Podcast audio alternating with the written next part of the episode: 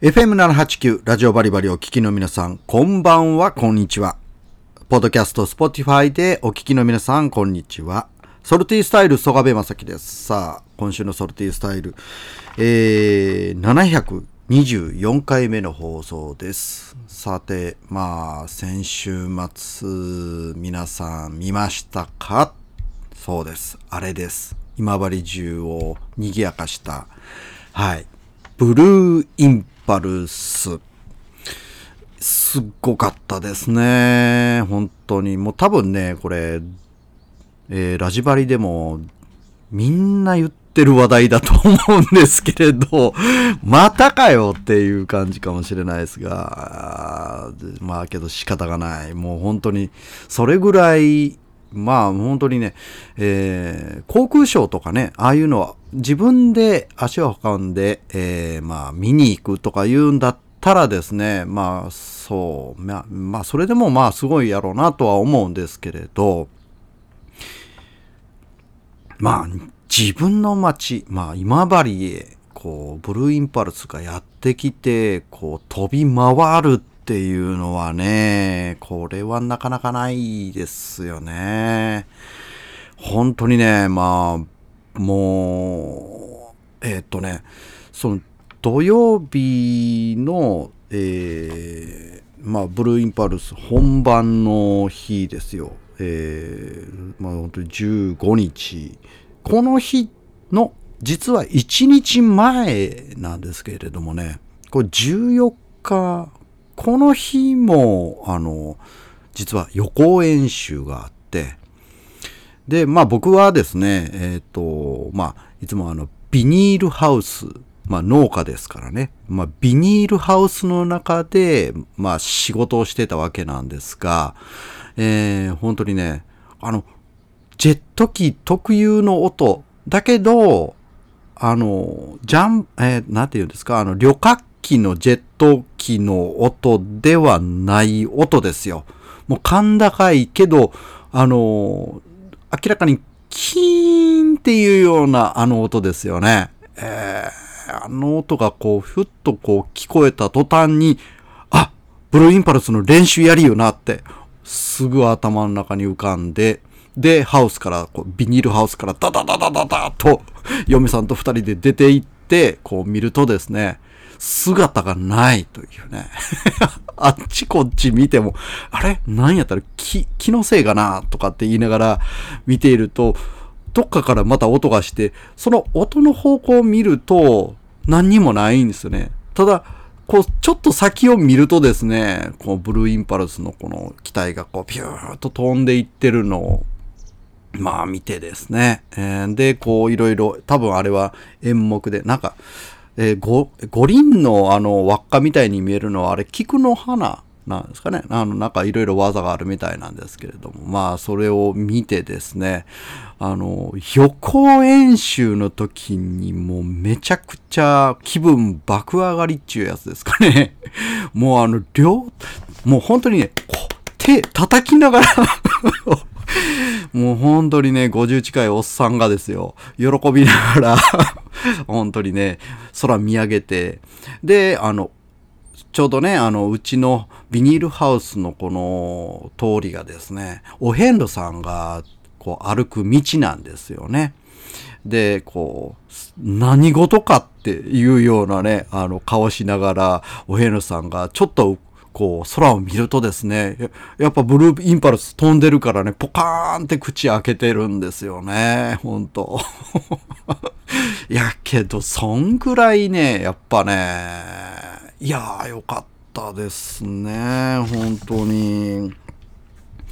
もう本当、あの、演目の中、こう、いろんな、こう、技をやってるのが、まあ、あの、多分、ハーバリーの方ではもっと細かい動きとか、あの、こうね、えー、3つに分かれたりとかっていうのがあったみたいですけれど、まあ、うちのビニールハウスの真上の方を、その、えっ、ー、と、何機か変、3機変態かなんかね、あの、真上を通ったりとかするのがあってですね、ちょうどあの、ブルーインパルスの腹側青い色とか、あと、日の丸もあのちゃんと見えたりとかしてね。それも結構なえー、多分、高さ、うん、近さ、高さ、なんて言ったらいいんですか？本当は低空というかね、えっ、ー、と、普段は絶対見ないような、えー、高さで、こう、ジェット機が飛んでるのを見てね。で、えー、あれもう本当にね、なんて言うんですかあの、変態っていう、あの、こう、ね、あの、フォーメーションを組んでるあの、飛び方がもうすごく綺麗で、あんなにね、こう、ズレがないというかね、形を保ったまま飛ぶってすごいんだろうなっていうふうに思ったわけなんですけれどもね。皆さんどうだったでしょうかね。うん、いや、もう、一人でもうちょっと本当にね、喜びすぎて、実を言うと本番、本番の日はですね、まあ、あの、同じ気分で見たんですけれどもね、あの、予行演習ほどではなかったですね。なんでしょう、あれ。ちょっとしょ、あの、しょ、うん、なんかね、あ あ、けど、隣のね、小学校とかね、あの、すごいね、えっ、ー、と、ブルーインパルス飛ぶたんびにね、歓声が上がってる。なんかそれが良かったです。いい思い出になりました。それでは後半は釣り話していこうと思います。お送りしている曲は、ケニー・ロギンズで、Playing with the Boys。はい。えー、高校の時はこの曲をずっと聴いて、えー、もう、なんかね、学校通ってたのを思い出すんですけれど、トップガンの曲でしたね。えー、まあ、あの飛行機つながりということで。さて、さて、今週はですね、まあ、先週もちょろっと話して、こう、ちょっと、うん、まあ、こう、ルアーの話をしていこうかなというふうに思ってます。えー、まあ、僕も、あの、言うても、最近はね、川釣りばっかりやってるんですが、川の、まあ、ルアー釣りから、毛針釣りから始めてますが、えー、もともとは、まあ、海の、こう、釣り、それもあのシーバス、まあ、鈴木をターゲットにした、まあ、あの ルアーゼリーを、えー、まあ本当に、えー、始めたばから、始めてからもう何年だ ?17 年とかになるんでしょうかね。えー、まあ20年近いかもしれないです。あ、20年、20年になるかもしれない。わあ、っていうのを覚えてないくらいの、まあ、けどね、最初の3年とかめちゃくちゃやったんですけれど、まあ、最近はね、まあなんか週末フィッシャーまあ本当に週末しかやらないような感じになってますが、それでも細々とまあ釣りをやってるわけなんですけれど、けど本当にね、あのルアーのことはいろいろ詳しくそこまではないんですがね、すごく楽しくって やってるんですけれど、さあ、そのね、えっ、ー、と、昔使ってたルアーを今ちょっと引っ張り出してきてます。はい。で、えー、これがですね、えっ、と、僕、ルアーって、あの、餌釣りみたいに思われてる方がよくいますけれど、やっぱりルアーって動きによってやっぱり釣れ方が違ったりとか大きさとかまあいろいろあるんですけれど、その中でもね、注目するのがその、えっ、ー、と、ルアーの動きあの、本当に魚がビビビビビビビュッとこうね、泳いでるように見える、そんな感じのね、えっ、ー、と、まあ、釣りが、えー、とルアーの動きでこう魚が釣れる釣れないとかまあねあったりするわけなんですけれど。その魚、えーと、ルアーの動きがどう違って釣れ方が変わるかっていうのを僕覚えたのがこの、えーと、今手元に持ってるんですけれどノーザンジャークベイトっていうねこれまあ古いルアーですけれどスカジットデザインズっていうね会社が出してたメーカーが出してたやつなんですがこれねえっ、ー、とルアーって、こう、顎のような、あの、魚の頭があって尻尾があってっていう形がずっとシルエット覚えて、思い出してください。ちょっと頭の中に浮かべてみてください。で、口の下のところのリップっていうね、こう、ルアー独特のこう、顎っぽいのがニョーンって出てるんですけれど、そこを、まあ、水が噛む、うん、水の抵抗を利用してこう、体が震えるように泳いでるように見えたりとかするわけなんですけれどもね、このリップのこ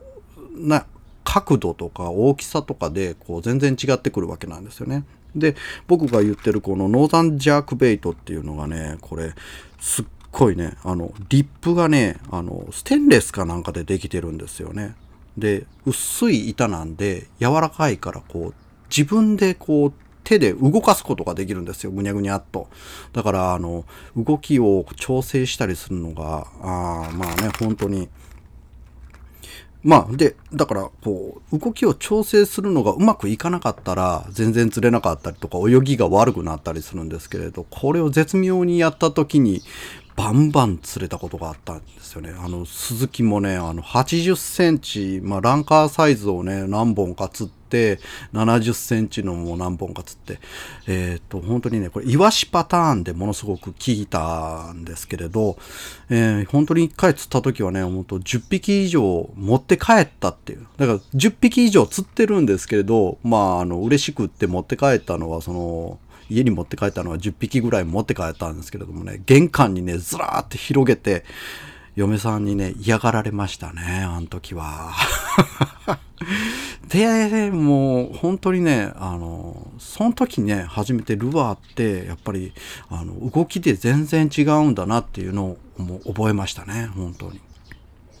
まあそんな話をしていたら、まあ釣り話って短いですけれどもね、このコーナー。はい。ということで、また来週をお楽しみに。あっという間に話し、終わったってしまうんですよね、これが。まあ、とにかく、また来週をお楽しみに。ソルティスタイル、曽我部正樹でした。それではまた。